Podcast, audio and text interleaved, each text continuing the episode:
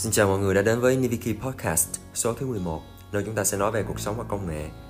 Trong episode lần này mình sẽ nói về chủ nghĩa khắc kỷ. Chủ nghĩa khắc kỷ là triết học có từ thời La Mã cổ xưa rồi. Theo mình biết thì nó là một trong những triết học mà có tính thực tiễn áp dụng vào cuộc sống nhiều nhất. Như các bạn đã biết thì ờ, khi mà chúng ta học trên trường chúng ta học chủ nghĩa, Mark Lenin thì nó rất là trừu tượng và, kiểu như là bị ép để để học á, cho nên chúng ta cảm thấy là triết học nó không có ý nghĩa gì cho với cuộc sống. Nhưng mà thực ra, triết học nó giống như là một hệ điều hành của con người. Nó sẽ giúp chúng ta hình thành các quy tắc để chúng ta ứng xử với những cái sự vật và biến cố đến với cuộc sống của chúng ta. Thì vài năm trước có một cái trend là chủ nghĩa tối giản, hay là lối sống tối giản á. Thì nhiều người cũng nhầm lẫn với việc là lối sống tối giản là bỏ bớt đồ đi. Tuy nhiên nó không phải như vậy thì chủ nghĩa khắc kỷ nó cũng vậy. Nhiều người à, nhìn vào cái tên và nghĩ nó là một cái lối sống hà khắc với bản thân tự khổ tự chịu khổ bản thân nhưng mà thực ra sẽ không không phải như vậy. Thì hy vọng là trong cái episode này á, thì mình có thể giúp các bạn nào mà chưa biết đến chủ nghĩa khắc kỷ có thể tìm hiểu thêm về nó và áp dụng nó vào cuộc sống hàng ngày hơn episode này là sẽ có bốn phần chính. Đầu tiên là phần thứ nhất là giới thiệu chủ nghĩa khắc kỷ là gì. Thứ hai là mình sẽ nói về những vân nhân vật quan trọng của chủ nghĩa khắc kỷ. Thứ ba là sẽ giới thiệu quyển sách để các bạn có thể tự tìm hiểu thêm. Tại vì trong một mình tin chắc là trong một episode thì sẽ không nói hết được. Và còn cuối cùng là những cái quan điểm của chủ nghĩa khắc kỷ mà mình cảm thấy uh, tâm đắc nhất. Ok. Chủ nghĩa khắc kỷ là gì mình cũng không muốn nói là định nghĩa dài dòng. Nhưng mà khi mà nói đến chủ nghĩa khắc kỷ là mình muốn mọi người hiểu được là chúng ta phải phân biệt được thế giới này có hai thứ. Thứ nhất là những thứ mà bạn có thể kiểm soát và thay đổi được. Và thứ hai là những thứ mà bạn không thể kiểm soát và thay đổi được. Nghe thì có thể rất là đơn giản. Tuy nhiên là không phải ai cũng có thể phân biệt được hai thứ đó và khiến cho những cái hành động và cảm xúc của mình nó trở nên tiêu cực. Mình lấy một ví dụ nha. Ví dụ bạn đi máy bay, bạn tới đó rất là sớm, ví dụ tới trước cả tiếng để làm thủ tục, xong rồi hết rồi và bạn lại thấy cái thông báo là chuyến bay của bạn bị delay một tiếng, hai tiếng gì đó. Thì lúc này đó, cái cái gì bạn có thể thay đổi được? Tức là cái cách bạn phản ứng với việc đó thôi. Còn bạn không thể thay đổi được cái chuyến bay đó, nó bay sớm đúng giờ được. Thì một số người ờ, ví dụ như là áp dụng chủ nghĩa khắc kỷ vào thì sẽ, họ sẽ dành cái thời gian mà bị delay đó. Họ làm gì có ích, ví dụ như là đọc sách. Có thể là nói chuyện với người kế bên. Họ gọi điện cho người thân ở cái đầu đón của họ hoặc là đối tác bên phía, nơi đến của họ là họ sẽ đến trễ. Còn với những người mà tạm gọi là không không có áp dụng chủ nghĩa khắc kỷ thì họ sẽ rất là bực tức họ sẽ than phiền với người bên cạnh có người chửi bới có người ờ, áp lực với nhân viên rồi có người lên mạng chửi phải khái vậy. Lấy một ví dụ nữa là ví dụ bạn đi trên đường bạn đi đúng làn đường nhưng mà có cái ông nào đó ổng đuổi vào ông đâm bạn thì cái việc bạn đi đúng làn đường và bạn tham gia giao thông đúng luật đó là những việc bạn có thể kiểm soát được. Còn việc mà tai nạn ập đến bạn á, thì bạn hoàn toàn không thể kiểm soát được. Cái nỗi khổ của người lớn nhất là chúng ta lại cố gắng đi kiểm soát những việc chúng ta không kiểm soát được. Trong khi đó là không tập trung vào những việc mà chúng ta có thể kiểm soát và thay đổi được. Giống như đợt dịch vừa, vừa rồi. Ví dụ như là bạn ngày nào bạn cũng đọc lên đọc tin tức rồi bạn lên mạng bạn chia sẻ những thông tin đó thì nó cũng không có làm cho cái dịch nó giảm đi được. Thì việc bạn cần làm đó chính là uh, giữ cho bạn một cái tâm thế thật là tích cực lạc quan cũng như là dành thời gian để làm việc tốt hơn. Tại vì đa số mùa dịch là sẽ phải ở nhà làm online đó chỉ là những ví dụ mà uh, dễ thấy nhất. Và khi nói đến chủ nghĩa khắc kỷ thì mình nghĩ ai cũng nên hiểu cái quan điểm sống này. Tức là chúng ta phải phân biệt rạch ròi những thứ chúng ta thay đổi được và những thứ chúng ta không. Ok tiếp theo là chúng ta sẽ nói về những nhân vật gọi là sáng lập ra chủ nghĩa khắc kỷ và có vai trò quan trọng trong chủ nghĩa khắc kỷ. Thì đầu tiên là Zeno. Zeno là ông là một nhà buôn ở thời Hy Lạp cổ đại thì thuyền của ông là bị đắm và ông mất hết tất cả tài sản nhưng mà ông vẫn cố gắng đứng lên và gọi là xây dựng lại thì trong quá trình đó là ông có ghi lại những cái triết học của mình rồi sau Zeno thì sẽ có Marcus Aurelius là hoàng đế nổi tiếng của La Mã học rộng tài cao. Người thứ hai là Epictetus, ông sinh ra đã làm nô lệ rồi. Nhưng mà sau này là ông có thành lập một cái trường riêng của mình và trở thành triết gia nổi tiếng. Và người cuối cùng là Seneca, ông là một chính khách nhà biên kịch cũng là một tên tuổi lớn của văn học La Mã. Thì mình nói bốn bốn cái tên này ra để làm gì?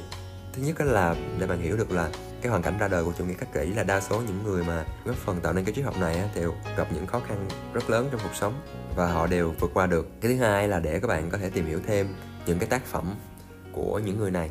Sẽ có những quyển sách riêng do chính những người này viết để lại hoặc là những quyển sách viết về những người này, bạn có thể tìm đọc thêm sẵn tiện nói về sách thì mình sẽ nói luôn phần 3 là mình sẽ giới thiệu quyển sách. Có thể nó không phải là quyển sách về chủ nghĩa khắc kỷ hay nhất, nhưng mà nó là một quyển sách về chủ nghĩa khắc kỷ dễ áp dụng nhất.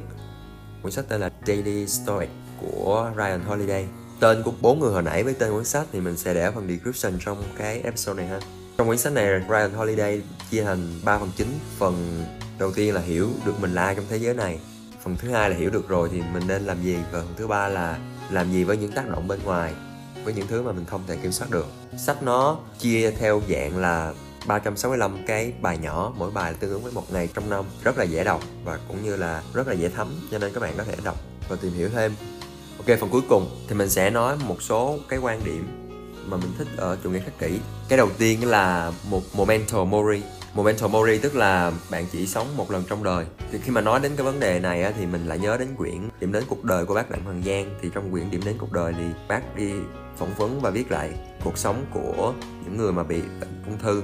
Họ và gia đình của họ sẽ biết trước là khoảng thời gian là họ có thể ra đi. Hoặc là một quyển của nước ngoài là khi hơi thở hóa thành tinh không nói về một câu chuyện của một người bác sĩ bị bệnh ung thư và cũng khiến mình sốc chết. Thì cái triết lý này á, nó nhắc nó xem cái chết như là một động lực chứ không phải là một nỗi sợ. Tức là nếu mà bạn biết trước cái ngày bạn mất á thì mình nghĩ là bạn sẽ không có lãng phí thời gian để làm những việc vô ích như là lướt facebook hoặc là lướt mạng xã hội coi youtube một cách ờ, vô ý thức ý mình vô ý thức tức là không có kiểm soát được cái thời gian của mình khiến thời gian mình trôi qua mà mình không ý thức được thay vì đó là bạn có thể dành thời gian đó để uh, phát triển bản thân ở bên cạnh người thân gia đình làm những việc có ý nghĩa.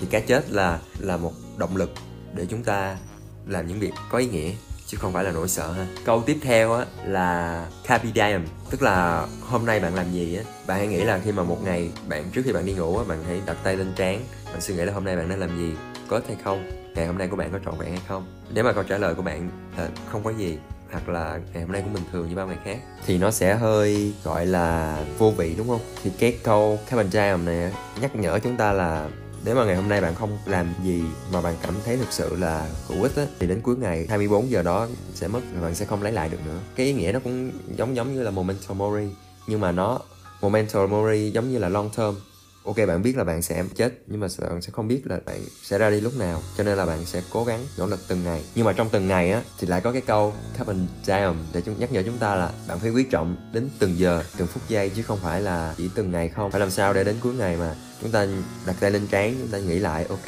hôm nay là một ngày, ok, hôm nay là một ngày ý nghĩa đối với mình. Mình đã học được một cái gì đó mới, mình đã làm, mình đã nỗ lực thêm một chút trong cái dự án của mình. Mình đã duy trì được thói quen tốt, đọc sách thêm một ngày nữa. Vân vân đại khái là như vậy. Khi mà đến cuối ngày bạn cảm thấy hào hứng và bạn thấy hôm nay là một ngày thật tuyệt để chuẩn bị đi ngủ bắt đầu một ngày mai một ngày tiếp theo tuyệt vời như vậy nữa.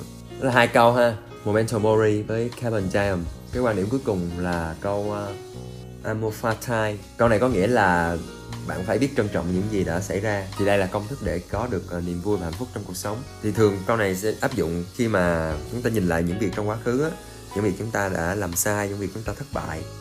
Và nếu mà chúng ta coi nó như là một bài học, một cơ hội và chúng ta trân trọng nó, thì sẽ tốt hơn là việc tiếc nuối. Thì mình nghĩ là ai trong cuộc sống này cũng sẽ có sai lầm, cũng sẽ có vất mẻ cũng có thất bại trong quá khứ hết. Nếu mà cứ ăn mày quá khứ và cứ xem những cái đó mà nuối tiếc, thì nó sẽ khiến cho bạn cảm thấy đau khổ hơn. Thì sẽ có ba câu.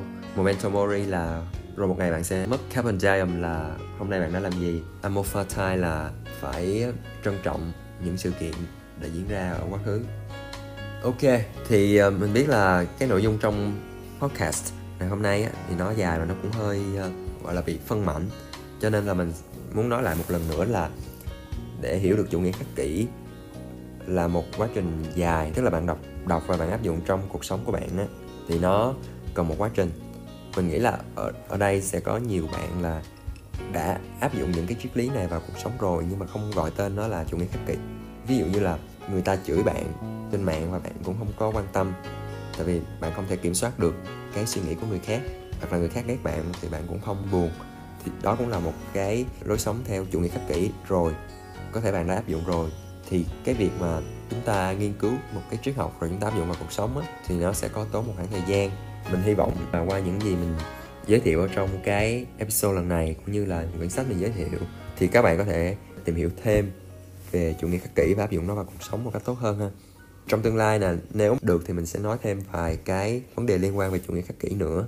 Mình vẫn muốn mọi người là nên đọc sách để tự, gọi là, chiêm nghiệm và đúc kết ra cái cách áp dụng vào cuộc sống của bạn thì nó sẽ tốt hơn. Cảm ơn mọi người đã lắng nghe DVK Podcast. Hẹn gặp mọi người ở trong những số lần sau ha. Xin chào mọi người.